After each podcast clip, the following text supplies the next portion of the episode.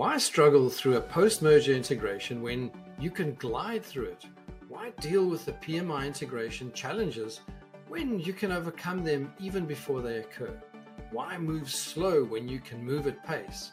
What are the world's leading PMI experts doing right now to achieve profit accelerating integrations? This podcast will give you all the answers to these questions and many more. My name is Dudley Peacock, and welcome to the 100 Days and Beyond podcast. Hello.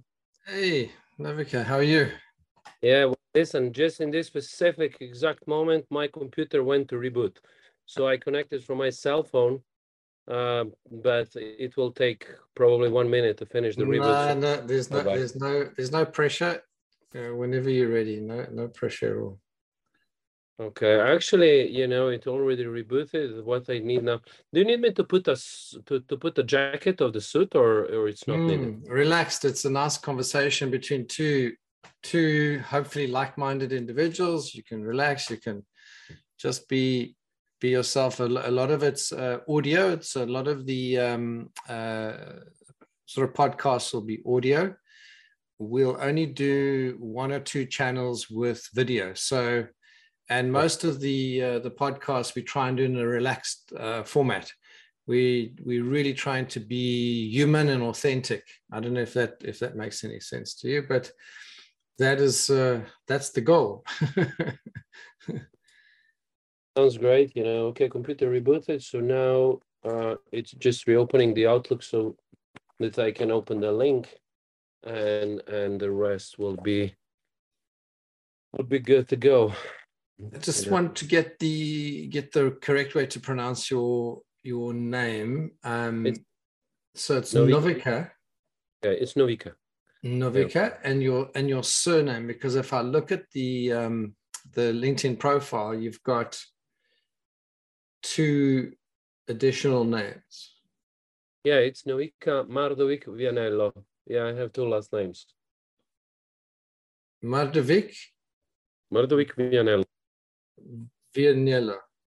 Vianello. Vianello. Vianello. Double L. Not N. Not Vianello. Vianello. Okay. Yeah, Vianello. Vianello. Vianello. Yeah, that's that's that's right. You know, so Okay. Cool. So, uh, apologies, I'm not. great, you know. So uh yeah, so good. Um yeah, a few more seconds. It's um, you know, it always happens like that, that it gets reboot rebooted. Um yeah. So um just a few more seconds and, and, and it'll be good. Okay, are there any um preliminary preliminary question that you would like to um to share? We, no, we're going to go through the the journey of how you got in into this world, if you like. Um, you're welcome to share whatever journey you feel comfortable with. Uh, we're going to be talking around a few golden nuggets, um, especially in your high tech, um, your photonics um, environment. So, uh, your background, how you got into it, what your focus areas are, um, and then some challenges and and and and your method of working, that sort of thing, and then what's happening.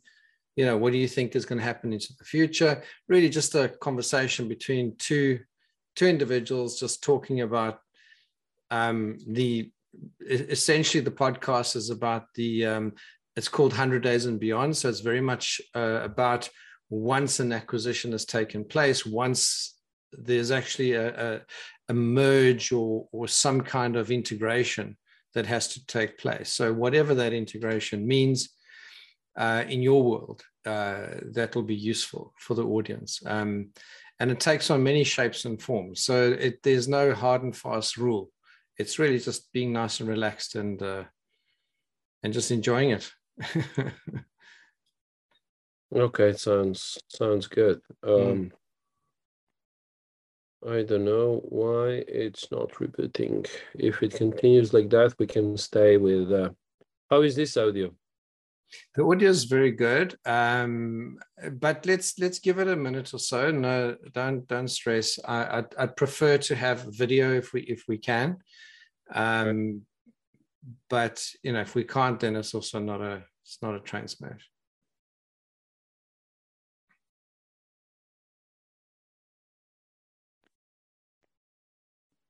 Yeah, because I left the office like 20 minutes ago, preferring to do this one from home, you know, because there isn't less noise, less people, and so on. And um, but by doing so, probably I forced it.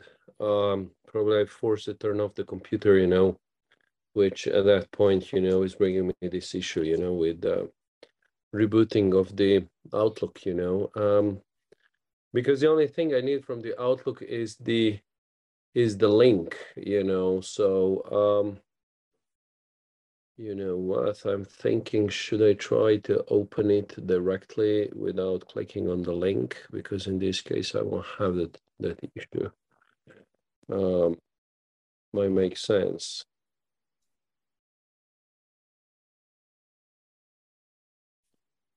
Okay. Join the meeting. Meeting ID eight four eight eight six seven zero, three, three, five, seven. Because in this case, I don't have to wait. Oh, actually, it works. In this case, I don't have to wait the Outlook to reboot, you know? Hmm. That works.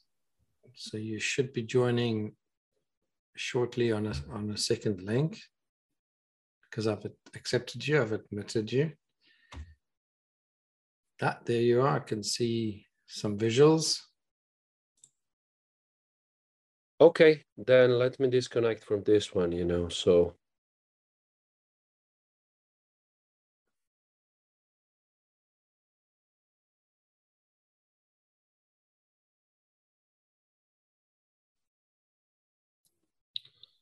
Can you hear me? I can hear you. I can hear you well. Oh, hold on. Now it should work. Is it good? It's good. You've got a bit of flashing on your screen. I'm not sure why. Uh,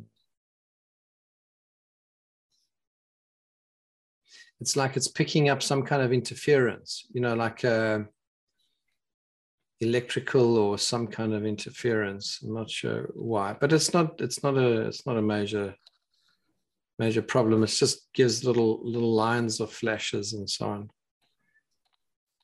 Yeah, let me see what they can do about that. Probably seems like nothing.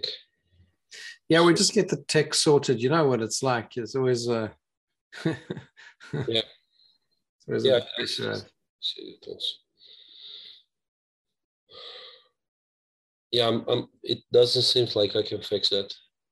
So I can only the the only thing I can do is to change the camera. Uh, you could, uh, or just let, just try, just log in again, log out, log back in again. Let's just see if that that will fix it. Because sometimes that's all it takes. It just takes a switching off Zoom and then just logging back into Zoom again. Oh, I don't think this is something I want to do because in this case I'll have to reboot the um the oh, no no okay no no don't don't don't do that then. Yeah don't do that. Um yeah we're fine. I think if if because most of it's audio anyway um and then we'll try and filter out the lines that are flashing. Yeah that's um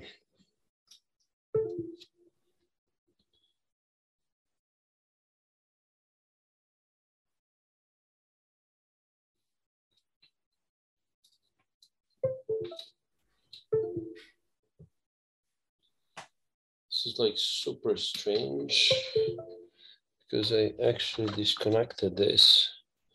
Um, no, I'm, I'm afraid I cannot do much about that unless to change the camera.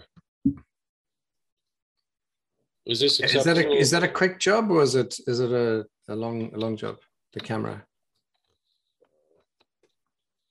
Yeah, let's see. I don't want you to feel under pressure. There's no there's no pressure um, yeah, at all. Okay. It's okay, let me change the camera.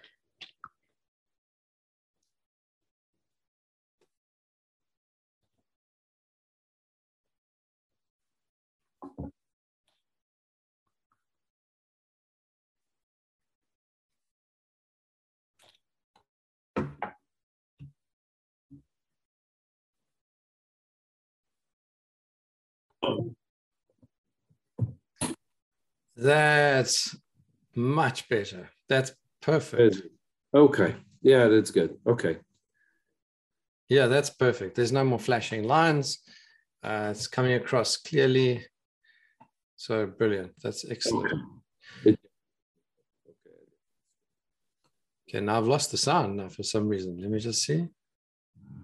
Did you lose the sound? Oh, there we go. There we go. Okay, it's come back. It's come back. Yeah, I can. Um, I can. I can fix that though, if needed. Let me. Let me try. How is this? It's okay. Maybe just a bit of volume. It, it, it's just a little soft.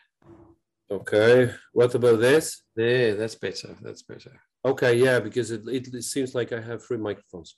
So um, yeah, I didn't realize that. Okay, I think we're we're sort of good now. Yeah yeah, we got the text sorted out and, uh, and, and, and so on. So I'm going to just, um, we'll, we'll, I'm going to re-record the introduction, but um, the, the, what I'm going to do is just to get you into the sort of swing of things, I'm going to do a, an introduction um, and then uh, just take that as your cue and then we'll, I'll start you off with a, with a question.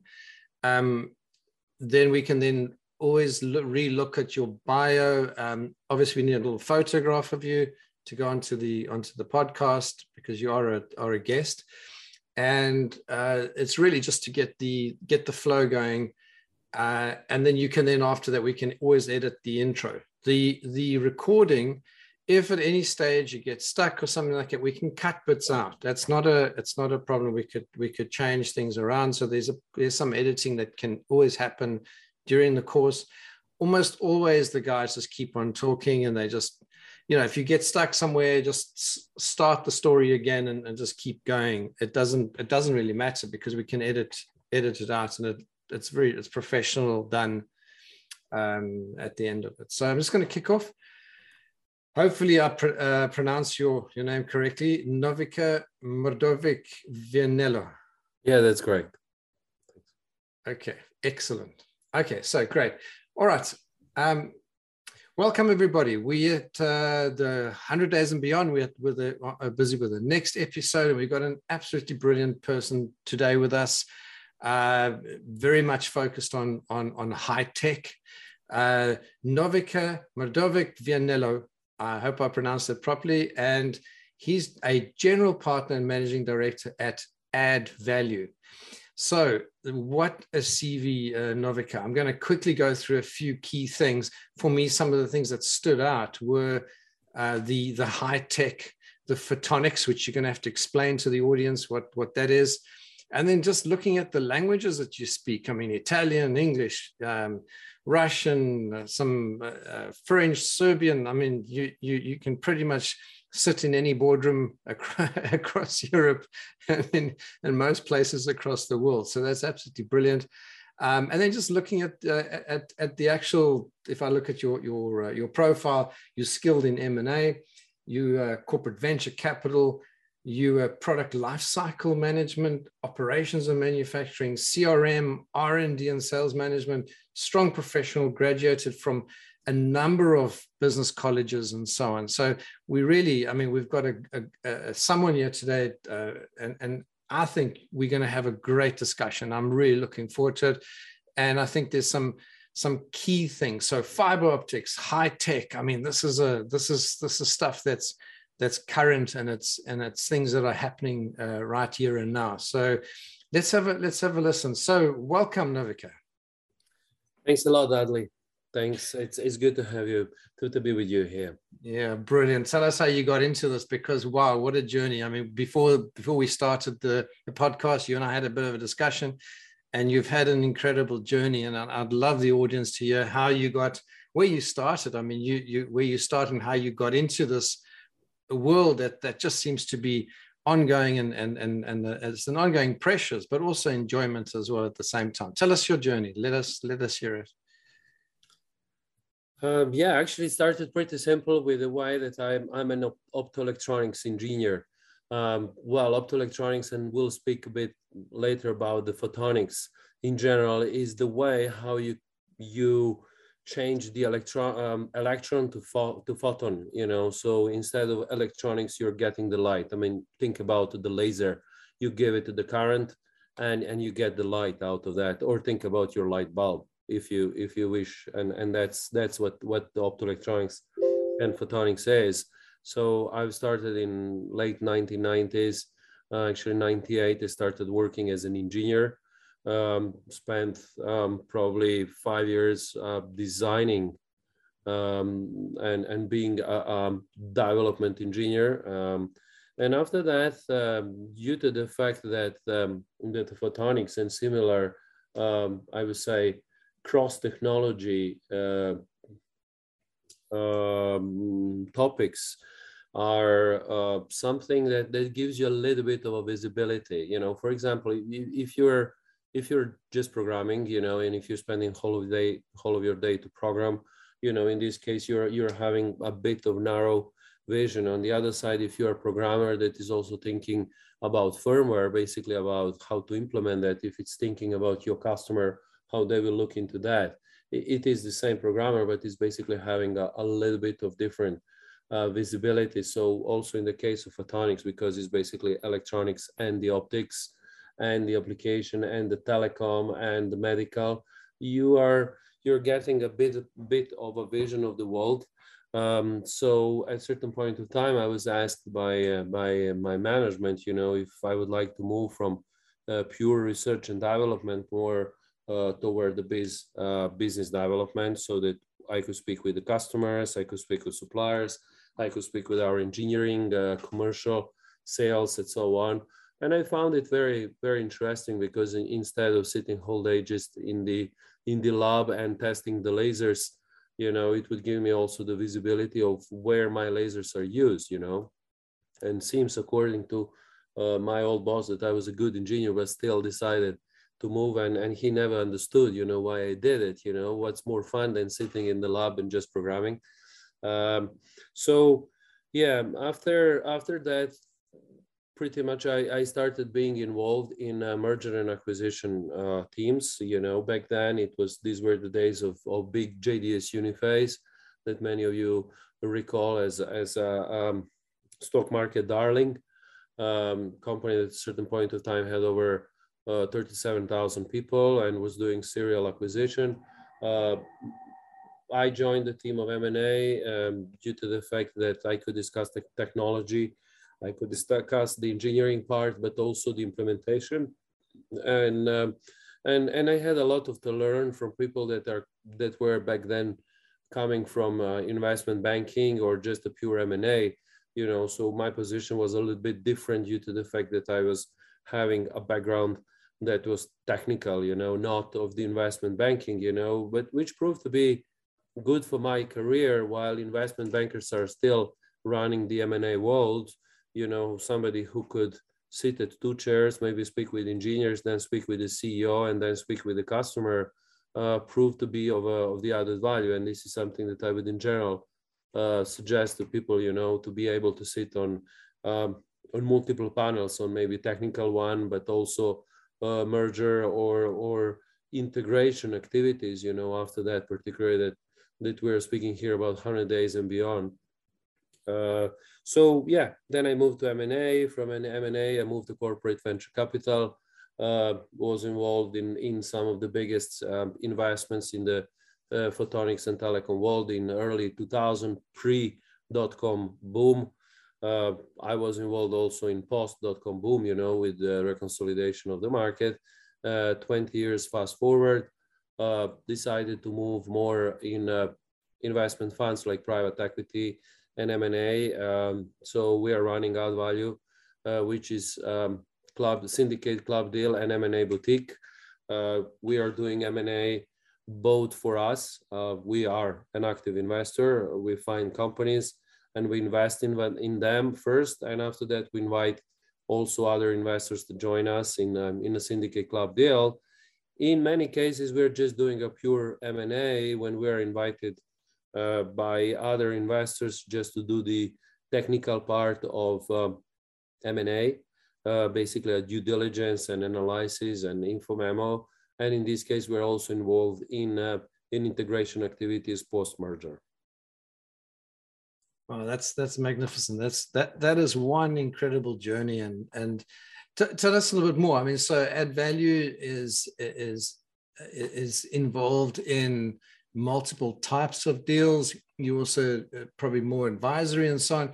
But as I mean, you got two roles. Uh, you got the general partner role, which you which I imagine you know is is takes up a certain element and then you've got the managing director role. So do you do you deal with internally in your organization? Do you deal mostly mostly with customers on the external? What's your sort of role? How do you how do you what's your day look like? Uh, novica what's your day? I mean there must be so many things happening all the time. I'm guessing that one week to the next might not look the same. Tell us tell us a day in the world of novica um, you know, one thing I can say for sure, it's not boring. You know, when I think about my days in the R and D lab, these were nice days. You know, I was twenty something, and so on. But but I wish I left that word even earlier. You know, because uh, being in uh, in in this world is super interesting because every day is different. You know, uh, now it's uh, it's 6 p.m. here. You really don't want to hear my day. You know, because uh, pretty much I did four things and and I really don't feel like tired because because it's great actually. All those four things were completely different you know? Um, just just a hint you know I was in a panel of of club deal investors. We were brought free investments to review um, and and and and that was in Bologna which is 200 kilometers away you know? After that um, had a discussion about our new uh, fund uh, and uh, once once we were there, and it was in Milan in downtown, and after that uh, went to see the company that that is our next uh, investment target. You know, so um, tomorrow instead is an M&A day where we are working for an external third party where we have to analyze one company that is brought to us. So um, keep in mind that our world um, being a boutique advisory and investor, it's not big, you know, it's 11 of us, you know, so, so all of us have to do multiple tasks. And, and I would really have to say that it's really black and white, you know, we're having very often uh, people that we hire that after just two months, they just cannot do it, you know, they prefer mm. to go in the office at nine o'clock and finish in six and go to do the barbecue or, or, or or anything. For us, there are some days which are completely boring when we are doing a bit of advertising, sorry, a bit of advising, you know, and there are some days which are uh, which are very rich and you're doing completely different things and and and and definitely you have to be a person for that you know you have to be able to to to switch activities because at the end these activities are complementary hmm. uh, to give you one example um, this morning we found a company where we want to invest, and it was part of the club deal. So we took on us. Uh, it's a, it's a club of 12 investors called uh, Club 12, you know, and when each of us is doing something else, you know, we are the part that is doing M&A and analysis. There is one guy that is ex-banker, another guy that is investment banker, another guy that was ex-head of uh, PwC, and so on. Between 12 of us, we pretty much can cover the entire investment um, part of that. And in this case, you know, it was a pure, um, it was a pure, it, in, already in this case, it, it, it wasn't pure, wanted to say, because it was already a mix of, of, of thinking about M&A and thinking about investments. So all of these are pretty much complementary. Uh, if we find a deal, then we do the full due diligence of course, sometimes we have to ask external people to do certain things like anti-money laundry or compliance and this kind of things that are more technical uh, or legal. Um, but we find the company and we do the analysis and the due diligence, and then we invite appropriate investors for that. For example, if we are investing in robotics, we find a guy that has a precedent of using robotics in his factories this guy is like super useful because he understands some of the things much better than we do. And we can even put that guy in the board of, of, of that company that we invest. And that's a part of the general partner. On the other side if we are speaking about the advisory and you know being a managing director in this case we don't find the target. It's somebody else who brings us that. Mm-hmm. um, we had a recently an example of asian investor that wanted to invest in certain sector and they came to us saying like well listen we want to invest in this sector. We found these two companies. Can you bring us a few more so that we'll review where we want to invest? Actually we brought them three more but we admitted to them that that among the two that they brought one is better than all the others you know? So we were not keen to push our uh, finding findings you know? But we simply said that out of these five the first one on their list is the best company um, in this case we did hold the job of um, of a full due diligence and m&a um, which happened to be one of the nicest SPACs in uh, 2021. The company is still holding for a difference of many other. Um, so it's it's it's pretty good company, uh, but it's it wasn't found by us, you know. So our back office did a wonderful job, even in the case even in the case where we were not doing um, the finding of the company, you know. Uh, and and then after the acquisition was done, we were asked actually to follow that company, uh, basically their integration activities, how they would fit to the rest of uh, the system, you know, post SPAC, and uh, and to make sure that every, everything would work well, you know. So I wouldn't say these are different jobs because these are all propedeutical for the same activity. Whether we invest or whether we don't invest, you know, we are still finding these companies, doing a due diligence on these companies, and doing integration activities. Uh, you know, uh, even to certain point, keeping them in the in mind for the product life cycle, you know, of the company. Um, so yeah, it all goes uh, together, but it's it's not. This is not a job for the faint at heart or for, for somebody who who really wants to finish, you know, Friday 4 p.m. and and just go for a for a long weekend. You know, sometimes we don't have a weekend. Sometimes we have six days or seven days weekend because there is nothing to work on. That's that's fascinating. So so if if uh, to, to summarize the the traits of um, of an individual of of someone that that suits this environment is is is clearly someone that that needs that kind of continuous change, challenge. Uh, I, I, imagine, I mean, with your with your educational background, you could probably speak the language of of multiple disciplines within the the companies that you that, that you engage with. So it, it's for me, you know, there, there's a there's a there's a certain type of individual. So there's not just the skill set but there's also the personality that, that that kind of trait. Do you want to maybe just expand a little bit on that? So if if we had to say these are the top three four five things that are that are, are really good m&a integration or a deal making environment what what what's the what's what are the essential traits that you think? Um, you, you know, I, I would say that, that there was also an element of luck in my career uh, because I, I had exposures to certain elements that you have mentioned, not because I was super curious, you know, to enter into that. You just enter in certain group, and then the guy that is your boss quits, and then you have to cover also some of the things that in the plan he was like, okay, you know, Vika, you do this, and I'll take care about that, and then the guy quits, you know, and and and and you suddenly have to do also his part of the job, and you really don't know. But you know, at that point you get mentored by somebody who explain you the underlying mathematics of uh, of uh, of all of that you know? So what what my general recommendation is for people to have the experience with a big uh, international corporation.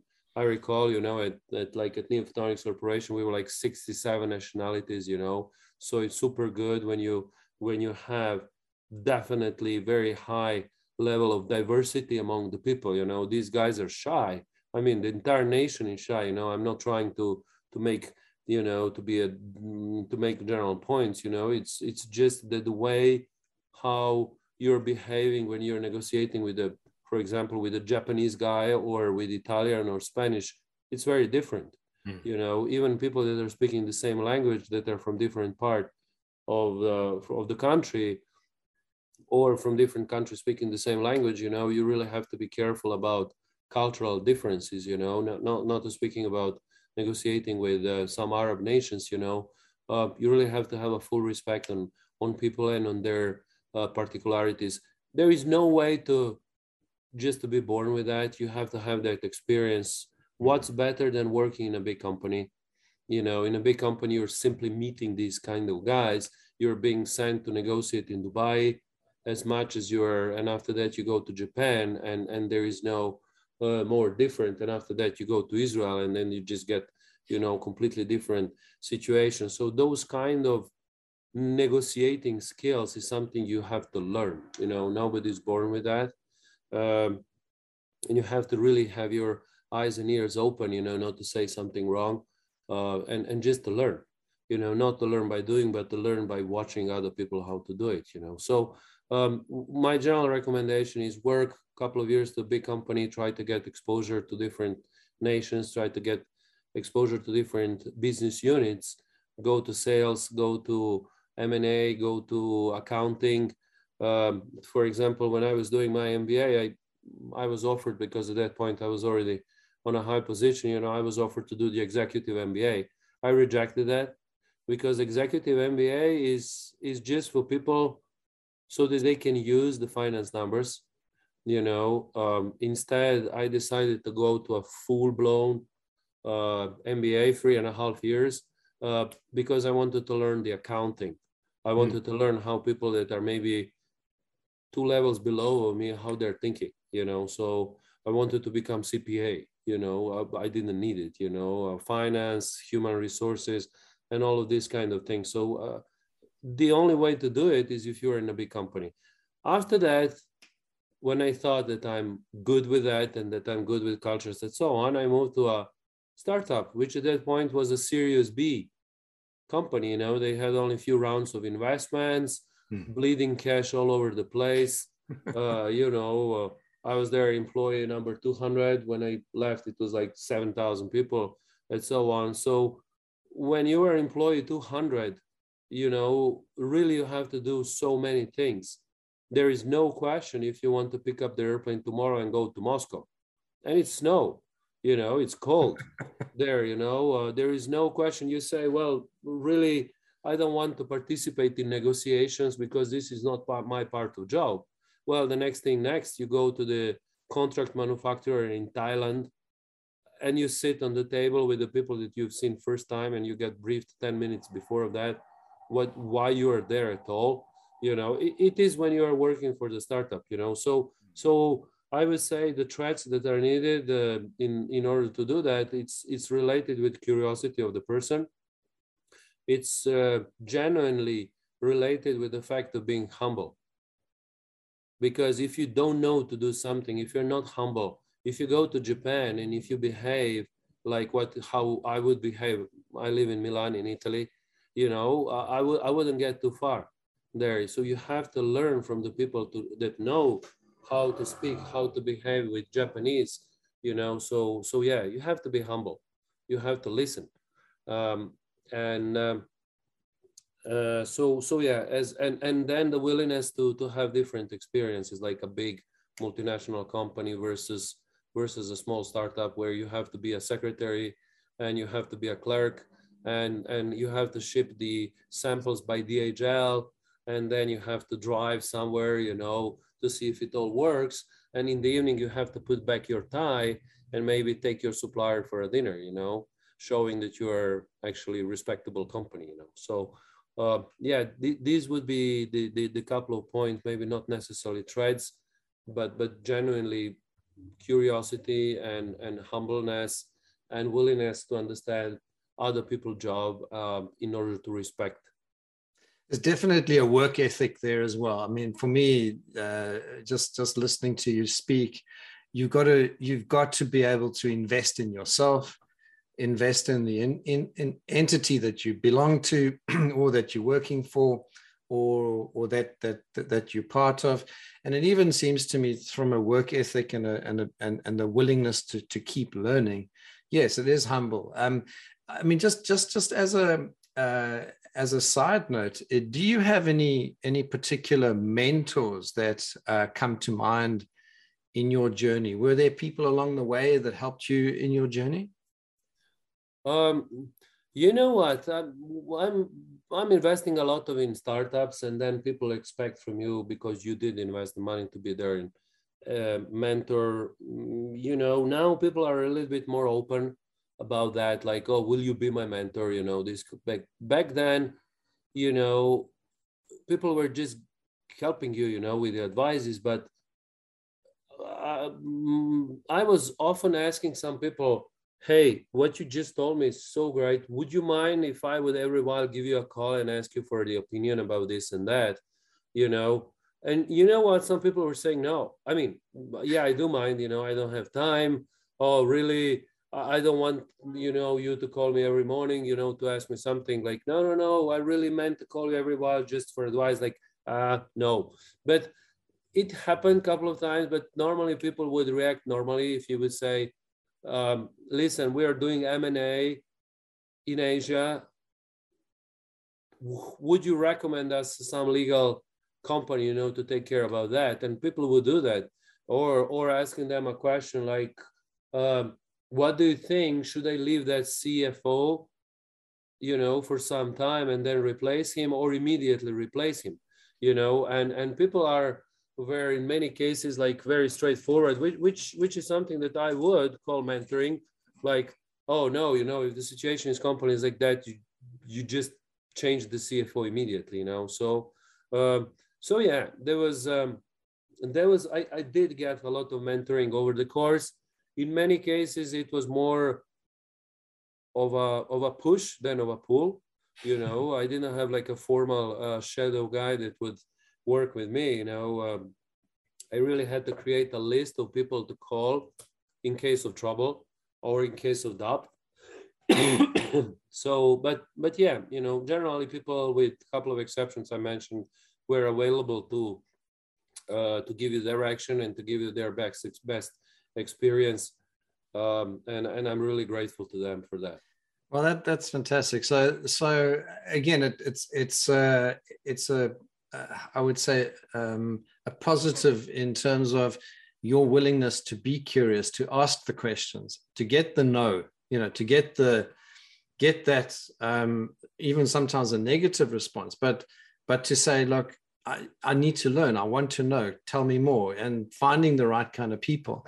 What what's what struck me when when when we first started the conversation was the your your your uh, club of twelve appears to me to be almost a mastermind group of individuals that are they all have a, a similar um, uh, let's call it a, let's call uh, the, the, same sort of outcome they're looking for but they come from diverse backgrounds and, and it's, it's it, to a great extent you you're all living out your your your passion if and, and, and your your uh, skills but at the moment, you know, you actually by creating these club groups, it's almost like you're creating your own mastermind groups, and that, that that sort of struck me in the beginning. Was that is that a fair comment? Yeah, you know, I, I would like to add one more thing. You know, it's always important in the life to get surrounded by um, um, by people that are having different experience. You know, um, everybody's experience is unique. Um, maybe I'm good in some things. I'm really bad in in some other and good thing is to know where you're bad you know so that you can invite somebody who's good in that um, in general i'm a very big fan of diversity you know diversity of skills but also diversity of backgrounds you know mm-hmm. um, something that i always always always insist is to have at least one one lady in the team um, it is it is not about you know being modern about diversity esg and so on. It is empirical thing you know. So many investments that i would have done in my life if i didn't have a lady in the account that would say well listen it, it's really bad investment you know. So i mean ladies have a different brain um, and and and it's so great to have somebody in the in the straight team that will have of course, she must have a courage. She must treat you the same, and you have to treat her absolutely the same.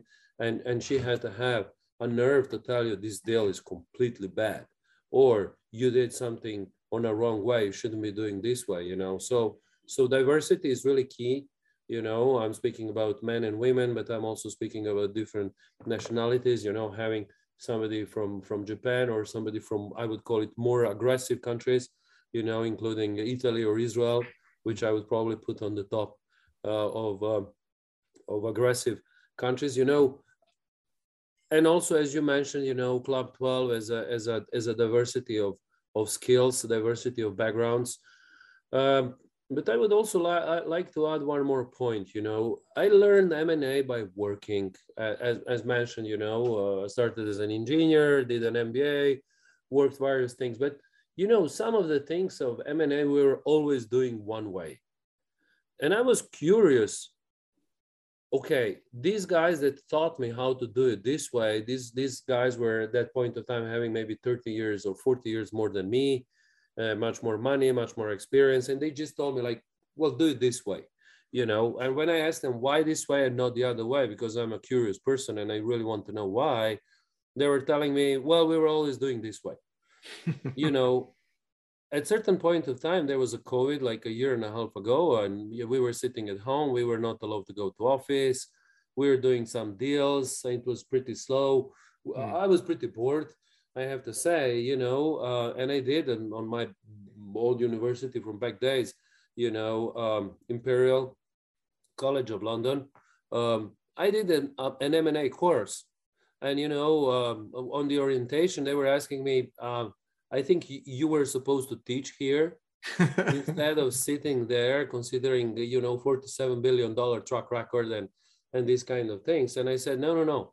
There are always few things I can learn and I mm. can say that there were some parts of that course which which were a little bit boring, but I finally got an answer why we were doing the things always the same way.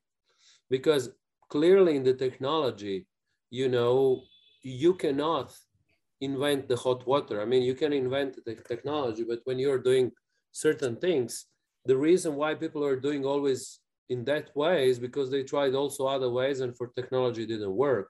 You know, so it took me 50 years of my life to realize that that my curiosity why not doing the different way was answered because otherwise we're wrong you know but uh, uh, but yeah um, something that i would always recommend is particularly if you're changing the scope of your activity or if you're entering in something new take a course.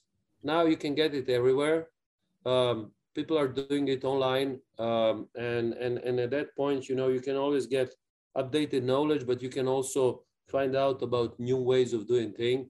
And it can also explain you why you're doing things the way you were always doing it.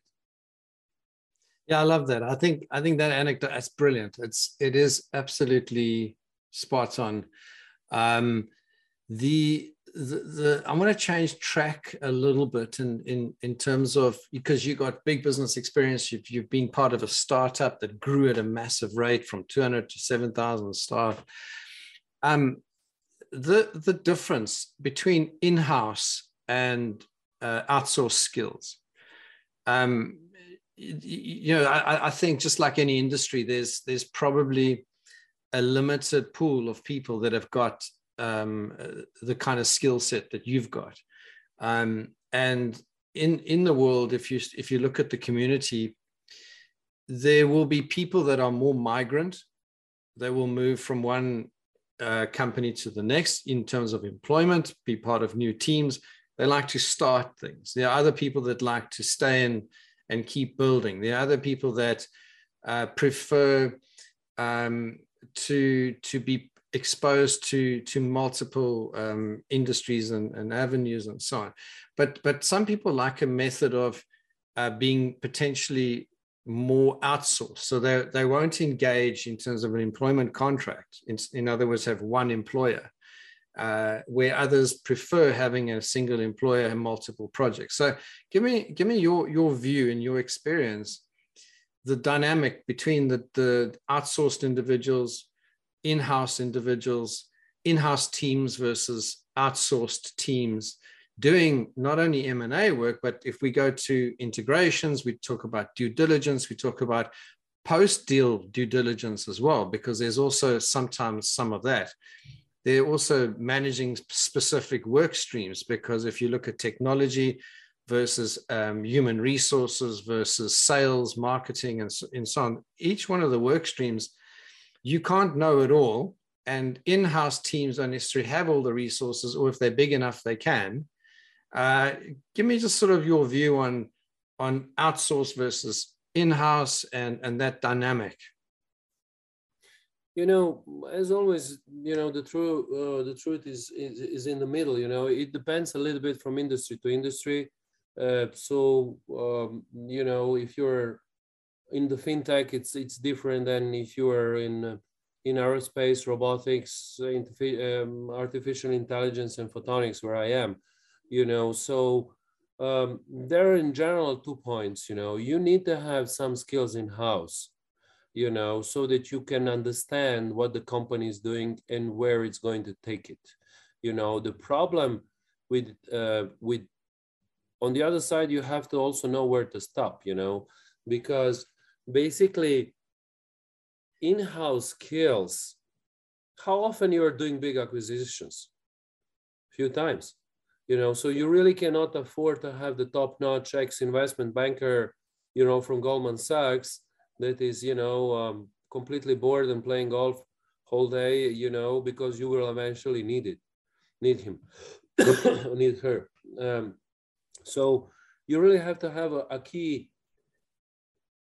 key team people in the house but but these people have to know what they're good in and what they're not good in you know because it is really important from day one up to day, uh, let's say 200, to involve the external people that are experts for that. You know, and many companies have failed in M&A due to the fact that they try to do it all in-house. Many companies also failed M&A because they try to do all outsource. Um, something that we often see, I'm not going to name any company, but there are some, you know, advisory companies that are having big names and big tickets, but in practice they send you a 26 year old uh, brand new from university. And, and this guy is super intelligent and he had like the, the top grades at his university, but he simply doesn't know that. He doesn't have experience. Mm. And, and what's even worse, out of that big check that, that these guys have sent you, this poor guy is not going to even get the bonus. You know, so for him, it's a good experience, but that experience is paid by my company you know so um, it is really important to have some key skills in the house from the people that are loyal from the people that understand the company inside out uh, but it's super important that those people don't think that they're almighty that they're super good you know and that they would engage the right external people uh, immediately i would say even much ahead. I'm a big i'm big fan of outsourced skills.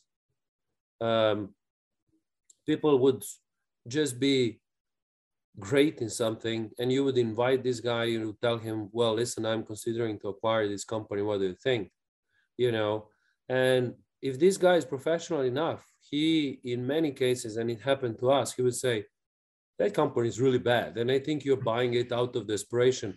Why don't you just spend another three months to find a better target to acquire that? J- just don't pick this first guy because these guys are bad. I know them you know? Uh, this is kind of advice that is super great and mm. you know what? 20 years after that you keep using that guy because he was honest with you. He didn't say oh sure i'm going to charge you 100k to buy this stupid company uh, because it was you to pick it up you know um, he was honest enough so basically i'm a i am a big fan of uh, outsourced skills these guys are experts they will stay on one project between five days and five years but they would really do something that that you simply cannot afford to have in-house. These guys are just better or way too expensive to have them uh, to have them in-house. Um, that's first point. Second point is also interim help. Think about integration CFO. Integration CFO is a very special skill. It's like a uh, intensive care unit uh, medics. You know, mm. this guy have to have a cold nerves. He have to know everything about brain surgery, all the way up to you know orthopedics and so on and and he really have to react very fast but it would be an overshoot to use him and uh, as a, as a pediatrician you know because this guy is really working under stress. He's working under five minute scenario. And and and and that's what i also say about some integration cfos do you really need integration cfo for three years? No. You need him for 100 to 200 days. He'll fix things and then the normal cfo which by the way is paid one sixth of, of, of this other guy mm. is going to take back. On the other side, the first guy, even that he's paid six times, well, he's doing that only maybe a few times a year. So that, that that's where the money goes, you know. So yeah, I think. Um, yeah, I think it was also um, I heard someone use the analogy, and it's probably not it's not maybe appropriate in in today's time, but the analogy of having a, a, a, wartime leader and a peacetime leader. You know, people in that are in a wartime uh, that lead, let's say, nations or, or, or countries or whatever. Um, they'll have, uh, they'll be good at certain things, but as soon as peace arrives, they fall over. I mean, you can probably go back in history and have a look. And then the the opposite is true. You know, you have peacetime people that are really good at, at, at grinding it out and putting systems and processes and things in place and just doing the farming kind of thing. And if there's a crisis, they then crumble and fall over. So, I mean, that's probably just not a great analogy, but there, there are instances in history, if you look at sort of people running countries, but even companies. Um, I want to I want to ask you um, around that sort of. Uh, do you think that that it is realistic to have a 100 or 200 or 300 day plan for different parts of the um, of an integration. Um, do you think it's realistic to do things in parallel or in some kind of sequence? Give me give me an idea because because I, I love your concept about the cfo that that's really good at at the you know they've got to be multi-skilled but be able to work under stress compared to your average CFO that not average, but but the person that's good at, at ongoing sort of repetitive work. So tell me, tell me a bit about the work streams, because if you take on an entity, you've got various skills that need to be addressed. And each one of these must be run either in parallel, in sequence, or both.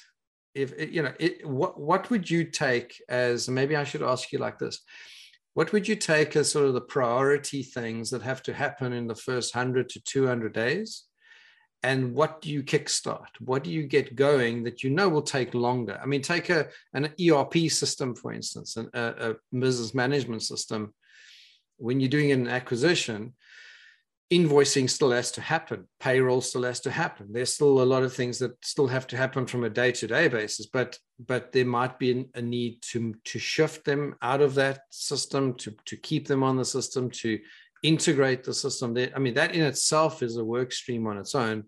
There's also the people work stream. I mean there, there are there are multiple i mean sales and marketing. The technology side where you're very very strong as well as is what happens if you're buying an, an uh, IP, for instance, you're buying a technology, you're bringing it on board. That in, that in itself has got a legal and other process that has to be followed. Just, just, just to summarize my question, then, it's just give me give me your take in terms of parallel sequence. What are the things to to to to, to get out the out the way quickly versus what are the things that you need to take a bit of time with in terms of those different work streams? You know what? Being an ex-engineer you know i'm i'm not a big fan of um, improvisation you know. I'm not a big fan of like let's see and then fix it you know. Um, i would i would put my approach into two things you know. I don't speak about 100 or 200 300 days. I speak about minus 100 you know. Uh, my point is that the entire full detailed plan should be done minus 100 days ahead. You know, so 100 days before of the acquisition should be done a full plan because that plan will be wrong, you know, but at least it will align everybody there because once you sit with, with your team and with their team and with acquired team, you know, people will tell you like, it won't work, you know, have to have you know, the bad thing is at that point you realize who is a yes man and you just take him out, you know. Um, but basically, you have to make a minus 100 days plan uh, because in this case, uh, you must predict everything into that. IP, for example, now now a big deal is cybersecurity. You know, people think people tend to forget it. Okay, I acquire a smaller company and they're having wonderful ERP. So I'm going to take their ERP, you know, because mine is building house. As we were growing, we were just adding lines of software and so on. And over the time, I forget that, that my company is big and the other is small, and we will use their ERP. We are going to pay new license and so on, but we're going to lose to forget about cybersecurity because my company that is big is running on cybersecurity to do something, you know, and they are doing on a very small scale um, to, to do um, various things. So, so, so now cybersecurity, I would say, is the most often forgotten. Minus 100 days item, you know. Um, so the first point would be that what I call minus 100 days. The second point, um, it's not like, you know, I'm clever, I'm going to make minus 100 and then I'm going to hire a yes man that's going to follow up that like you know the german officer in the second world war like we were receiving orders well you have to think about that you know so the second point is really important uh, to, to be able to change things on fly mm. be flexible if you say to somebody like maybe two levels below of you like okay here is your plan we bought this company now go there go to thailand or go to canada and integrate those guys you know well this guy will try to do the best to show me the respect by respecting my timeline and my schedule. And my, my schedule is wrong, you know, because there were some things we did not know 100 days before, you know, there were some things that we just have forgotten. Some things have changed over the course of the acquisition. Maybe a couple of guys left, you know, and so on. So keeping all of that in mind, you know, at that point, to summarize, it's minus 100 days, very detailed plan. And the second one, be very flexible, monitor things and change on fly. If you realize that there are ERP that you really wanted to integrate is bad, you, you don't keep on doing because your boss told you to use their ERP. You just say, you know, raise a hand. Their ERP is not going to work for us. It's having cybersecurity flows that are going to kill us. We'll have a huge liability toward our customers mm. you know, if it fails. Where our stock price is going to be crushed if you have this cybersecurity attack based on the ERP that we decided to integrate. You know, so so the integration team have to have the courage and have to have the flexibility to change things on the fly. But I am a big fan of providing a very detailed plan because some of the guys will not have the courage to do that. Some of the car, some of the guys are pretty much like doing their job for a salary not thinking too much you know? Maybe they're more intelligent than us but they're just maybe not motivated. Some of the guys are from the acquired party. They think that they might be laid off or their plans with that company will prove to be different what they thought it would be you know so at that point simply uh, too bad they're not motivated you know so so yeah th- this would be the two two parts i'm using minus 100 days and and after the change on flight like it. I like it a lot. So let me just just ask you on a philosophy in terms of uh, there's obviously a difference between when you're doing your own acquisitions uh, or if you're advising on acquisitions on M&A. So when often when when you're advising, you would need to learn both companies, their strategy, the acquirer versus the target, you would need to understand two entities. If you yourself are the acquirer, you also have to be clear of, of, of who you are and what your intention is and your strategy of acquiring a particular um, uh, target. So, so there's a different dynamic for me between doing your own versus um, advising on two parties that are essentially getting together. One obviously stronger than the other because the one is buying the other. Um, I want to talk about the people side because there's often a conflict where you have an entrepreneur that's got a smaller business that's being acquired by a larger business. and they've brought the entity to a particular level. They are the, the, the brains and the driver behind it. Now there's a bigger entity taking over. Uh, you also have senior people within that organization that have entrenched themselves. You also have key staff in the target company. As a philosophy, what uh, how do you deal with it? Do you let everybody reapply for their jobs? For instance, is that a process? Or do you would you rather go and assess to see individually first? Do you use any tools for the for working with the people? Because obviously in the target entity, they are concerned about their careers, they're concerned about their their futures so you got to deal with it delicately, but you also have to know what direction you want to go into, whether it's your own acquisition or you're doing advisory work. So just tell me about the people process that that, that you like to follow. What is what is your was it just horses for courses again? It's a per you know, per type of company or is it per target? Give me an idea. What what what's your process around the people side of things? Um, you know, on on your um, first question, you know, the, about the difference when you are on acquiring side, when you know your company, you don't know the other side, uh, versus the advisory where, where you don't know either of them, you know.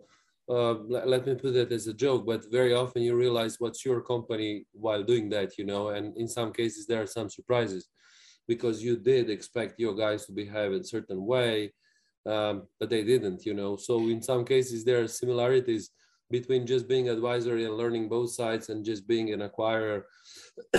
When when you think you know your people and and in some cases no um, because also i mean we are human beings you know you're acquiring smaller company and and you're doing m&a and you realize that the other guy on the table of acquired company is actually better than you are you know. So at that point you actually think like oh is my job under threat you know. So it, it doesn't necessarily happen that you keep you know the acquiring guy you know it, it, it can be also the guy from from the other side. But um but in general if we speak about people i think in any m&a uh, people should be the first worry. You know because normally you acquire other i'm speaking about technology because that's the sector where i am but normally you acquire one company about the technology okay, you know, they have great patents, they're having great product, they're having great market traction, and so on. But these products are made by the people. So people very often neglect the fact that they have acquired certain company because of their patents. Actually, they should keep in mind that they're acquiring that company because of their people, because those patents and the technology is made by these people. So hmm. um, we did part of one acquisition, and it was the part where we were the acquirer where um, different business units that took care after that the integration process, they suddenly decided to move uh, the factory from Connecticut to San Jose, California, because it was closer uh, to the headquarters. So thinking that they would control that easier uh, and so on. And they lost the recipe. No, I'm, I'm not kidding, you know, they lost the recipe because people from Connecticut really didn't want, you know, people having like um, I don't know, thousand square meter house uh, in Connecticut um, in the middle of green and and and for the price of that house in in San Jose in the boom days, they could buy a two bedroom small apartment in the condo. So they really didn't feel like moving from Connecticut to San Jose, mm. you know, and and my colleague said like, ah, that's fine. We have the technology, we have the machinery. By the way, that machinery is is many hundreds of million of dollar you know, it's robotic, we'll just move it. But they lost the recipe. Over the time, they had to kill the entire business unit. And by the way, the guy that had a brilliant idea that people are not important, he got laid off um, around the fact that he didn't realize that that company were people sitting in Connecticut, not the people sitting in San Jose or some equipment uh, sent by U-Haul from, from east to west coast, you know. So Again, I'm, I'm repeating it because it's super important in any kind of integration. People are the most important and people are the key asset. You know, if you have a bad product and good people, they realize that in time and then they will make a good product. They'll make the modification. You know, if you have a good technology, that technology is going to expire. You know, patent is expiring you'll find a customer that wants something different. You know, uh, you recall Nokia when they had wonderful product. That was the best cell phone, but it expired. You know, people wanted to have a bigger phone with a with a with a touch screen and so on. So nobody cared that, that the technology was great. They were not putting enough effort in their in their people. They were putting too much effort in the quality and in their own technology. You know, so on the on that point, uh, finally, to answer your question about how to do it with the people, you have to really be close to them. Mm-hmm. You know, my experience is that you have to speak with them as a team, but then you have to speak with them as individuals. You know, uh, because each of them will behave in a herd, like, oh, we're so happy that you guys acquired us, so now we'll finally have money to receive the salaries. You know, uh, but on the other side, each of them as a human being is having his normal concerns. Is the other guy better than me? Should I change the job? Should I move, you know, from being engineer for this to be an engineer for that? And and as a part of minus 100 days, it's also interviewing of the key people and understanding who are the key people because it's not said that the key guy is a CTO or a CEO in some cases, you have guys that are director or VP level that are actually more essential for the company than the CEO that is just milking the cow, you know. Mm-hmm. Um, so key before of the acquisition and immediately after the acquisition is to make sure that only people that you want to leave would leave. You know, you need to make sure that people that you want that are essential for this acquisition would stay because that's the only way to have one plus one being free. Because way too often one plus one is one. You know i mean I, I, was reading the as a part of uh, this m&a course that i did you know there was a huge statistics statistics of the m&a only 30% of m&a uh, deals have achieved what was planned to achieve. 70% failed. Some of them failed miserably two of us, we can name at least 10 of good companies that after a bad acquisition, they failed. You know, I mean, not, not when one plus one is one, for them, one plus one was zero, you know, because even the first company went, went down after, after some acquisition, you know, I mean, think about some banks in Europe, think about some technology corporation from Silicon Valley that hmm. become zero, that don't exist anymore. They were sold for penny, you know because yeah, of people. Absolutely, absolutely right. So I, I, want to, I mean, as we as we move now closer to the to the end of the the, the episode, I want to I want to get maybe some uh, a golden nugget or two, a few words of wisdom, just some something about something special. So we have different people that are our audience uh, members that that would that listen to this podcast. And and some of them would be in the industry and they're just looking for a few golden nuggets. Others would be interested in terms of doing this as a career. Um, others would be looking at at at, at hiring um, integration or m&a advisors. Others might be just in, inquisitive. Um, you know so there, there different people would listen to to to this and and and the other podcasts. If if you could give sort of a, a, a few golden nuggets or one just even if it's one what's something really unique or special that you could say you know what? This is one of the big aha moments i had or this is a learning that i've had or this is something that i want to carry on going forward or, or, or share with, with with people. So maybe just give us a give us something that that's that that, that you can think of that we can share um, I would I would I would split this answer in two, you know, because of my career that that involved me acquiring for the company, so being a buyer, you know, or a seller. Um, so being involved in the in the in in own uh, activity, and the second one is being an advisor, where you know you work for the money, uh, you can be more or less motivated you might like it more or less but but you know in this case you know you you were working for somebody it's his idea he wants to do it he invited you to to to be more of a like a service provider for him you know hmm. um, so in the first case where you are doing the your own acquisition you know when you are working on on, on on your own vision you know um, two things i would um, I would I would say you know the first one is is basically look at very long term trends. You know, um, many acquisitions were done with a short sightedness. You know, people were trying to fix their temporary problem, and they were putting so much effort in fixing a temporary problem. By the time they would have done the integration, there would be another problem mm. to fix. You know, keep in mind that however how ne- never mind how good you can plan the m&a it always takes longer and there are always some problems that show up you know? Not because somebody didn't want to tell you about that. It simply happens you know? So it is always more complicated than what you think you know? Um, even when you go to buy a newspaper you know it's across the road but then there is an accident on the road or they run out of that newspaper or you meet your neighbor and you stay five minutes to chat you know? So uh, you know, it always takes long. So I would always suggest when buying, you know, look long-term friends, uh, trends. Don't look at uh, fixing a temporary issue. Um, and uh, and the second one is is really be ready to be flexible. Things mm. will change. You know, if you fix that by the next year you want to be a hundred million, be ready to react even if you're 70 or even if you're 200 million you know? Because um, things are changing among the things that you can control uh, but but especially about the things that you cannot control. Think think three years ago who were thinking about covid?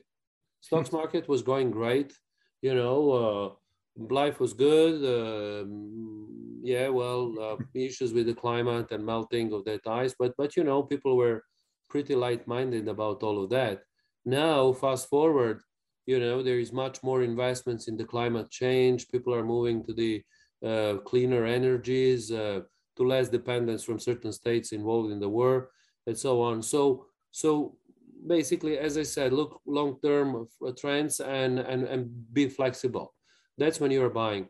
On the other side, when you're on the advisory side, you know, you, you, you can say that you're detached from that, but you really have to do a good job because otherwise nobody will hire you after that. So you still have to put the passion and have a courage also to say to your uh, to your um, employer, you know, that you're providing a service, that some things don't work, you know. So um, two things I would say on that one, you know, is is as I as I mentioned ahead, plan in details, plan as many details you can, but also have your eyes and ears open to change it because uh, because you simply didn't plan everything and because some of the things would uh, uh, would change anyway. And the second about this one is is be honest.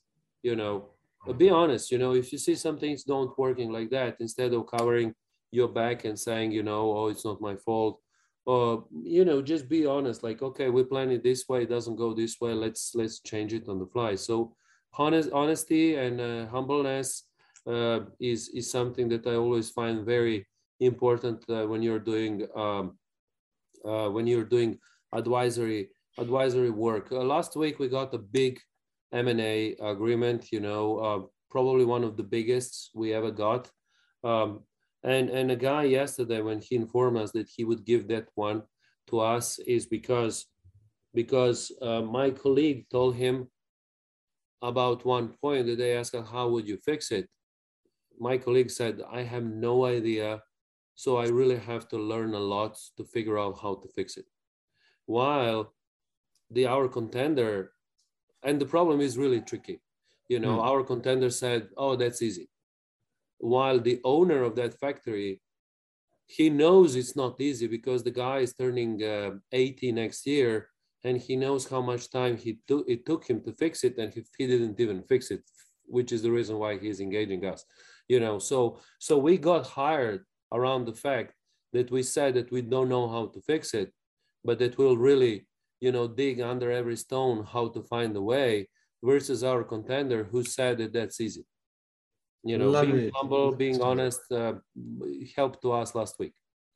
Yeah i love your story. And I, and I think that speaks to probably Novica your your core values. You know who you are as a person. You're curious. You've got a very high work ethic. Um, you got this uh, sense of um, a knowing of self-worth of who you, you know who you are. You also have a, a, very clear understanding about being humble and and honest and and having the ethics and, and the integrity. So i think those are those are traits that that are key to being an m&a uh, uh, practitioner and and working with people's lives. You know you're working with people's lives. You are not only working with the employees but the owners, the ex-owners, the the people who you who have engaged you. Um, if you're an acquirer, you're dealing with with even with customers and suppliers who rely on that entity that that, that you're engaging with, and then all the communities and that, that that that are around that. So I think the knock-on effect is often a lot bigger. Um, and if you do it wrong, and if you have a wrong set of core values, I think I think that that that's where where you can you can break down as opposed to uh, you know uh, grow and and grow with your career as well. So so i've got to i've got to commend you for that. I think that that's absolutely brilliant. Um from a from a core set of values and i think that that's portrayed and i think in a lot of the stories that you shared. I want to know a little bit Novica about the future. What what do you see for yourself? You know um, you're clearly a guy that will probably not like to sit and rest. I think you're a guy that's continuously curious, I'm guessing. You like to learn and be challenged. Um, and I think that's the kind of trait uh, that an M&A practitioner or an integration practitioner shows. Tell me about your, your future. I mean, I might, that's my guess. Tell me if I'm right or wrong. Um, where where you want to go? What do you want to do? I mean, you've got this this great entity up and running and you've got a great group of mastermind people. You've got teams around you. Where, where, what's next? What's what's the next step or phase? Well, you, you know what? I, I'm. I don't think I'm a person that will ever go to retirement. You know, um, I, I just don't think that that you know I could cope with sitting home at seven days. You know, but that's a different thing. Um, I think longer term, um, I would move more, more and more into post-merger, um, follow-on and um, integration, um, and less in uh, finding deals, uh, working on due diligence, on plans, and these kind of things. Because at moments, you know, uh, particularly when you're when you're proceeding with a certain age, it, it's, it's too dynamic. You know, it's like going after deal, finding these deals, doing due diligence negotiating, taking an airplane, flying all over the place. It is becoming too dynamic for the certain age, mm. you hmm. know. So so I think over the time, I would probably go away from from that part of thrill, you know, and and sit more in post merger integration, you know, making sure that things go well. Um, you know, maybe even if I co-participate in creating the deal, still um, you know, um, I would just make sure that those deals are are are being uh, being done properly and that the companies are making one plus plus one being free, not one plus one being one or zero. yeah and and I, I can see that and and and i can you know from from your from your career and, and your and your understanding of of the industry i think the value you can add to an integration process would be would be absolutely brilliant. So, just uh, in terms of just a bit of personal stuff, what's your work life balance? You know, what do you do when you're not working, when you're not being curious and, and taking on new projects and, and so on? What what does that look like? I mean, what uh, you know, how, how do you keep yourself, you know, on uh, balanced, if if there is such a word? you know, um, I was making mistakes when I was younger. You know, at a certain point of time, I, I got very fat. You know, it was just all the time in the airplane, all the time. Well, let's use a politically correct, word, obese. But you know, I was uh, probably more than obese. You know, uh, but uh, you know, it was just too much of airplane, too much of uh, dinners, too much of working breakfasts, and and and too much of cars taking you from point one to point B and airplanes and so on. Um, what I literally realized, luckily in time, um, is that uh, that you have to have time to to rest mentally, but also to work physically. You know, mm-hmm. um, because both are important. You know that you have time not just to relax mentally, but also to have time to think. Because very often when you enter in a machine, you're working, working, working, working. Inertia gets you somewhere, and you think like, if I had five minutes to think, you know, I would have done this different. Um, um, a little bit to say something about that. By the way, at certain point of time in important negotiations, I was always putting my uh, clock to, to, to buzz me, you know, to go to toilet, and not because I needed to go to toilet, but because I I was forcing myself to go 10 minutes to make a break to to just to get out of the pot, maybe to think out of the box. Maybe I'm doing something wrong. Um, but yeah, you know, the mental health and mental relax is important. It is also important also to have the physical work. Um, I suggest uh, to people something that I'm doing for a couple of years. I'm putting going in walking, driving bicycle, or gym, or whatever, tennis, golf, whatever you prefer, just mm. to put it in your agenda like a normal meeting. Mm. You know, like it's uh, Monday, 11 o'clock, uh, Wednesday, uh, 4 p.m., uh, and, and Friday morning, uh, 6 a.m. You know, because if you have a meeting with, uh, with the president of United States, you really need to go there, you know. But if you have also a meeting with your gym at certain point of time, if you respect that, just make sure you really respect it, that you don't say, okay, this is less important, let's cancel this meeting. But if you really consider that as, as a meeting with the president of the United States, you will do good to your health, your both mental and, and physical, and you will do also good to your uh, colleagues, bosses, employees, uh, uh, employers, mm, because you will be basically in a better shape, not just physical, but you'll be in a better shape and better uh, condition to um, to do, do your work. You know, doing M&A sometimes you cannot mix some things. You know, but I'm sure that everybody can find a half an hour in a day to do something for himself.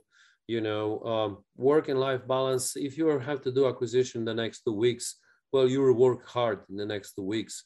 But our job tends to be cyclical. You know, mm. you'll work very hard for next two weeks, and then for next two weeks you'll be much more relaxed. But I'm saying that even in these two weeks, you can always find half a day, sorry, half an hour to do some physical exercise and I don't know yoga, whatever you think, just to walk in the in the in the garden, in the park, or so. So yeah, you know, there there is no excuse for uh, for working. Um, I don't know, 18 hours a, a day. Yeah, there's no, and then just carrying on and on, you're going to burn yourself out. I want to ask you, Novica. Um, you know, this is an opportunity for you to say, look, if if you had to meet people, um, if we could do um, people listening to the podcast, they want to know more how to get hold of you, to contact you. Um, where would they find you if they were interested in, in engaging with you in some manner or form? What's the best way to get hold of you? You know, honestly, I'm a big fan of LinkedIn. You know, LinkedIn is great. Um, I do tend to answer every message that I get. Uh, maybe I won't answer that in five minutes. Maybe I'll answer it in five days, but I do answer. Um, keep in mind that, that we're also investors and you really cannot disregard somebody that sends you the pitch. You know, you would think like the best pitches are those that you get from somebody you trust. Not necessarily, you know, uh, the guy is, uh, uh now we're reviewing the pitch of a guy from Czech Republic there was no way for me ever to meet this guy. You know, he wrote me to LinkedIn just mm like a two-liner, like, would you look at this? I said, depends of this and that. Are you meeting that? He said, yes. Would you now look at that? I said, no, hold on. When you need the money and for what and so on. And guy answered with two-liner. And it took like three weeks. Now when he sent finally the stuff, we're actually doing a due diligence on, on investing in his company, you know, so so yeah, I like LinkedIn. Um, emails, um, not really. You okay. know, um, I'm I'm trying to be a lot of presence at many conferences uh, because of networking, because of uh, meeting intelligent people that you can learn something from. Um, but but yeah, you know, for somebody that sits in a different country, like in Czech Republic, you know, or or somewhere else, I, I think LinkedIn is is something that can tell you about people. Beware of the people that are having huge holes in their CV in LinkedIn. Like, okay, they started working in 1999 and they worked in uh, IBM for five years, and then they started working again two years ago. You know, so why? I mean, even if they were a housewife, which is great, you know, they it's okay if they put a line like housewife of, of two great kids, you know, which are now at university, because it is an amazing achievement, mm. you hmm. know, to have two kids at university or something like that. So, uh, but yeah, LinkedIn is also good for cross check who is who. Um, so yeah, otherwise email, otherwise conferences. And and what would you what you would you be looking for? I mean, what is your ideal sort of connection um, in terms of a, a, deal to invest in or um, a type of person you'd like to to connect with? Well, as mentioned, you know, we, we are sitting on two chairs, you know, one is advisory, one is investing, you know, so for either of these, you know, depending of, uh, you know, out of these, you know, I, I like when, when people send me like just few lines to check if there is something of interest. Mm, very often, for example, we don't do any med tech, we don't do any pharma, and people will send me a hundred slides pitch, you know, about a pharma tech uh, or medical company, you know. Hmm. Well, there are two problems with that. One is my ethics. I'm not going to forward that to anybody because you know it would be straight wrong. Uh, but on the other side, what if I could? What if I would provide that to another company that is maybe pivoting at this point of time? And if they would see that, they would learn something and they would steal the idea.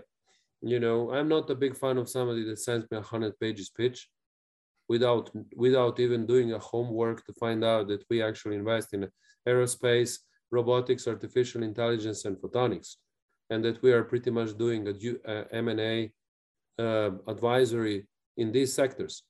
You know, if somebody is asking me to advise him about medtech, I don't know anything about that. You know, I've never done on FDA anything. You know, uh, but you know, we can look about photonics, photonics for medical application. We can look at aerospace. Uh, today, we were working on uh, with a company uh, that is doing a project of sanitization of the Mars uh, colony you know yeah okay we're speaking 20 years ahead but somebody have to do it now you know so these mm-hmm. guys are are fast forward on the colonization of the mars you know yes it's medical application but it's a medical application for aerospace if somebody knows that i'm in the aerospace he knows that i would like it mm-hmm. you know if he just sends me the formula for a new viagra uh, I don't know anything about that. You know, I cannot, I cannot value that anyhow. You know, I don't know even the formula of the previous one. You know, so uh, yeah. Fantastic, uh, Novica. Thank you very much. Um, that was that was absolutely brilliant. Thank you for your time, sharing your wisdom and, and knowledge and your experience. Uh, I just want to say thank you to our audience for, for, for listening in today and and for for enjoying another episode of 100 Days and Beyond. Uh, we look forward to seeing you at the next uh, at the next uh, episode. And please, if you want to get hold of Novica, you know where to find him. And uh, and and and we wish you all your success in your M and A and your integration work. Thanks a lot. Thank you, okay. So we've done it. Okay. That was that was very good. That was really really good. Hi everybody, this is Dudley again, and if you need help with a future or existing post-merger integration I want to invite you to arrange a free, no obligation meeting with us. During the meeting, we'll find out exactly what you need, what your challenges are, and we'll explain how our unique PMI slipstream method can help you. Simply call us or visit mergerintegration.co.uk. That's mergerintegration.co.uk or come to our website, skillfulpursuit.com.